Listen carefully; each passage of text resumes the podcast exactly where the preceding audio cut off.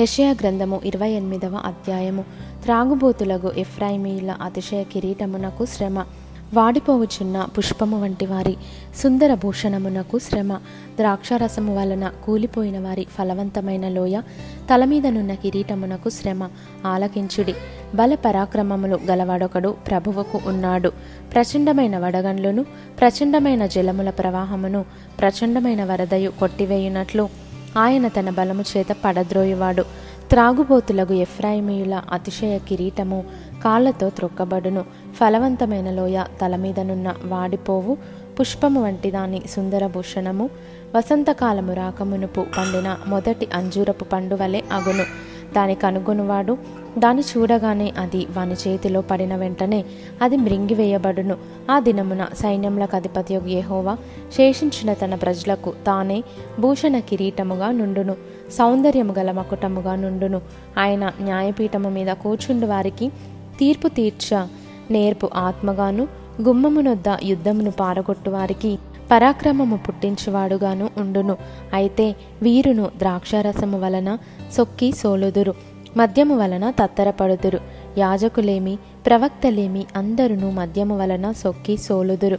ద్రాక్షరసము వారిని మృంగివేయుచున్నది మద్యము వలన తత్తరపడుచున్నారు. దర్శనము కలుగునప్పుడు సోలుదురు. తీర్పు తీర్చు కాలమున తత్తరపడుదురు. వారి భోజనపు బల్లలన్నయు వాంతితోనూ కల్మషములతోనూ నిండియున్నవి. అవి లేని చోటు లేదు. వాడు ఎవరికి విద్య నేర్పును ఎవరికి వర్తమానము తెలియజేయును? తల్లిపాలు విడిచిన వారిక? చన్ను విడిచిన వారిక? ఆజ్ఞ వెంబడి ఆజ్ఞ ఆజ్ఞ వెంబడి ఆజ్ఞ. సూత్రము వెంబడి సూత్రము సూత్రము వెంబడి సూత్రము. కొంత ఇచ్చట కొంత అచ్చట చెప్పుచున్నాడని వారనుకొందరు. నిజమే అలసిన వానికి నెమ్మది కలగజేయుడి. ఇదే నెమ్మది ఇదే విశ్రాంతి అని చెప్పినవాడు నత్తివారి పెదవుల చేతను అన్య భాషతోనూ ఈ జనులతో మాటలాడుచున్నాడు. అయినను వారు విననొల్లరైరి. కావున వారు వెళ్ళి వెనుకకు మొగ్గి విరుగబడి చిక్కుబడి పట్టబడునట్లు ఆజ్ఞ వెంబడి ఆజ్ఞ ఆజ్ఞ వెంబడి ఆజ్ఞ సూత్రము వెంబడి సూత్రము సూత్రము వెంబడి సూత్రము కొంత ఇచ్చట కొంత అచ్చట యహోవా వాక్యము మీకు వచ్చును. కాబట్టి ఎరుషలేములోనున్న ఈ జనులను ఏలు అపహాసకులారా యహోవా వాక్యము వినుడి. మేము మరణముతో నిబంధన చేసుకొంటిమి పాతాళముతో ఏకమైతిమి. ఉపద్రవము ప్రవాహము వలె వడిగా దాటునప్పుడు అది మా యొద్దకు రాదు. అబద్ధములను మాకు ఆశ్రయముగా చేసుకొంటిమి. మాయ క్రింద దాగియున్నాము అని మీరు చెప్పుకొనుచున్నారే. ప్రభువగు యహోవా ఈలాగున సెలవిచ్చుచున్నాడు. సియోనులో పునాదిగా రాతిని వేసినవాడను నేనే. అది పరిశోధింపబడిన రాయి అమూల్యమైన తలరాయి బహు స్థిరమైన పునాది అయిన మూలరాయి అయి ఉన్నది. విశ్వసించువాడు కలవరపడడు. నేను న్యాయము కొలనూలుగాను నీతి మట్టపు గుండుగాను పెట్టెదను. వడగండ్లు మీ మాయా శరణ్యమును కొట్టివేయును.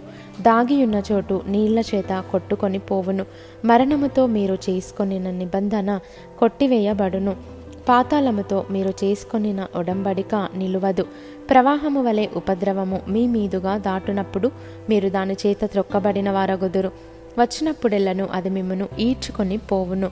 ప్రతి ఉదయము ప్రతి పగలు ప్రతి రాత్రి అది వచ్చును. ఇట్టి ప్రకటన గ్రహించుట వలన మహాభయము పుట్టును. పండుకొనుటకు మంచము పొడగు చాలదు. కప్పుకొనుటకు దుప్పటి వెడల్పు చాలదు.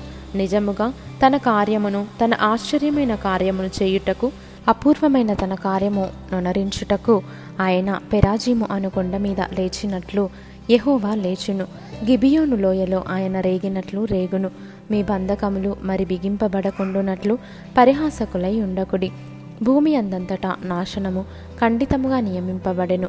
ప్రభువును సైన్యములకు అధిపతియునగు యెహోవా వలన నేను దాని సమాచారము వింటిని. చెవియొగ్గిన మాట వినుడి. ఆలకించి నేను పలుకున్నది వినుడి. దున్నువాడు విత్తుటకు నిత్యము తన పొలము దున్నున? అతడు దుక్కి పిల్లలు నిత్యము బద్దల కొట్టున? అతడు నేల చదును చేసిన తర్వాత నల్ల జీలకర్ర చల్లును తెల్ల జీలకర్ర చల్లును గోధుమలు వరుసగా విత్తును. ఎవలను తను ఏర్పరిచిన చేనిలో చల్లును. దాని అంచున మెరప మొలకలు వేయును గదా వాని దేవుడే తగిన క్రమము వానికి నేర్పియున్నాడు. ఆయన వానికి ఆ పని బోధించుచున్నాడు.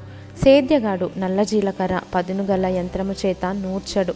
బండి చక్రములను జీలకర్ర మీద నడిపింపడు గాని కర్ర చేత నల్ల జీలకర్రను చువ్వ చేత జీలకర్రను దుల్లగొట్టును గదా మనుష్యులు గోధుమలు గాలింపగా దాన్ని నలుచుదురా సేద్యగాడును ఎల్లప్పుడూ దాన్ని నూర్చుచుండడు.